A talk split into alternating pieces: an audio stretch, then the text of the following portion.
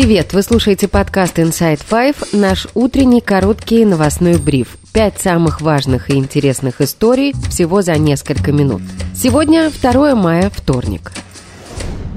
История первая. Представитель Совета национальной безопасности США Джон Кирби заявил со ссылкой на рассекреченные данные американской разведки, что на войне в Украине за последние пять месяцев погибли более 20 тысяч российских военных. Еще 80 тысяч получили ранения. Значительная часть потерь приходится на бои в Бахмуте. Половина погибших с декабря 22 года – наемники ЧВК «Вагнера». 29 апреля Евгений Пригожин, основатель ЧВК «Вагнера», пригрозил министру обороны России Сергею Шойгу, что вагнеровцы уйдут из Бахмута, если не будет решена проблема с нехваткой боеприпасов. Если дефицит боеприпасов не будет восполнен, то мы вынуждены будем в организованном порядке, чтобы не бежать как трусливые крысы потом, либо выходить, либо остаться погибать. Скорее всего, часть подразделений мы вынуждены будем вывести с этой территории. По мнению Пригожина, наступление ВСУ начнется не позднее 15 15 мая и может привести к катастрофическим последствиям для России. Он также заявил в интервью, что ЧВК Вагнера через какое-то время перестанет существовать.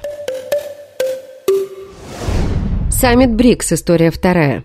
На прошлой неделе появились сообщения о том, что ЮАР выходит из Международного уголовного суда в Гааге, поскольку в августе в ЮАР приезжает Владимир Путин на саммит БРИКС, и его пришлось бы арестовывать. Позже президент Южноафриканской республики Сирил Рамафоса объяснил, что его заявление о том, что страна планирует выйти из Международного уголовного суда, не соответствует действительности. Он уточнил, что оговорился, и ЮАР остается страной, приверженной международным соглашениям. Накануне южноафриканская газета «Сан Sunday Times со ссылкой на собственные источники сообщила, что власти ЮАР попросили Владимира Путина не приезжать на саммит.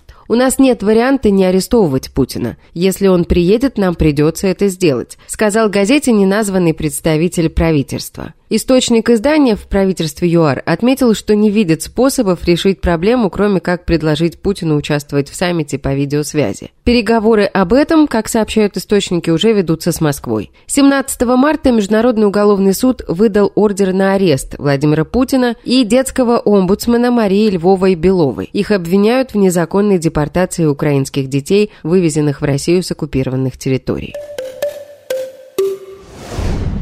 История третья. Фонд борьбы с коррупцией Алексея Навального отказывается объединяться с другими оппозиционными движениями и политиками. Михаил Ходорковский организовал в Германии встречу лидеров оппозиции. Представители ФБК на нее не приехали. Ранее Мария Певчих сказала, что не получала приглашения на встречу, но если бы получила, то не поехала бы. У нас есть э, концептуальная проблема по поводу объединения непонятно ради чего. В ту секунду, когда станет понятно, ради чего это делается, что вот это синергия. Ну, в этом смысл синергии, правильно? Что с чем-то складывается, появляется не сумма двух, а нечто большее. Когда вот это нечто большее обрисуется в каких-то обстоятельствах, какой конкретный проект, какая-то акция, да что угодно, мы, естественно, будем это все рассматривать, обсуждать, и если это подходит под э, наши интересы и нашу, э, нашу стратегию, то, господи, почему нет? На встрече оппозиционеров в Берлине, которая состоялась накануне, была подписана декларация российских демократических сил. В ней оппозиционеры призывают к прекращению агрессии против Украины и созданию свободной правовой федеративной России. Политический аналитик Федор Крашенинников, комментируя инсайдер-встречу в Берлине, отметил, что не понимает ценность объединения. Если говорить об объединении оппозиции, то довольно странно, потому что оппозиция – это политические силы, которые занимаются политической борьбой в стране.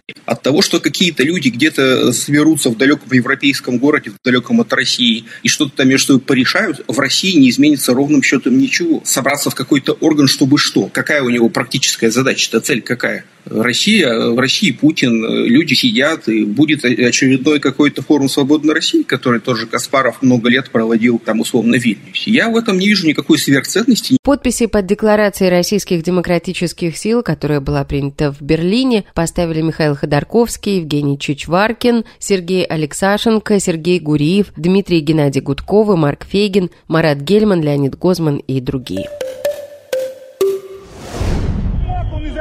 История четвертая. Во многих городах Европы 1 мая прошли демонстрации и акции протеста. Европейцы требуют улучшения условий труда и реформ социальной системы. Самыми многочисленными выступления стали в городах Франции. Как и прежде, французы протестуют против пенсионной реформы, которую президент Эммануэль Макрон проводит, несмотря на возражения профсоюзов. Только в Париже, по подсчетам профсоюзов, на улице накануне вышли более полумиллиона человек. Демонстранты зажигали дымовые шашки, били витрины, кидали камни в полицейских. Полиция ответила слезоточивым газом и дубинками. История пятая. Российская певица Ольга Бузова, поддержавшая войну в Украине, поехала на отдых в Барселону. Ранее она критиковала россиян, которые покинули страну после начала мобилизации, а в одной из программ на ТНТ посвятила им песню. Слушать песню мы не будем, но текст в ней следующий. В сложной ситуации ты выбрал релокацию, ах вот зачем ты бегал по утрам. Стал жертвой информации и под давлением санкций сбежал туда, где есть Макдак, Икея и PayPal. В своих сторис Бузова публикует видео, в котором гуляет по Барселоне, восхищается домами работы Гауди и развлекается в местных барах и ресторанах.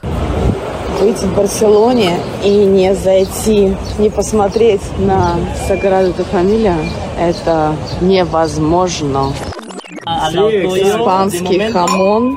Наконец-то.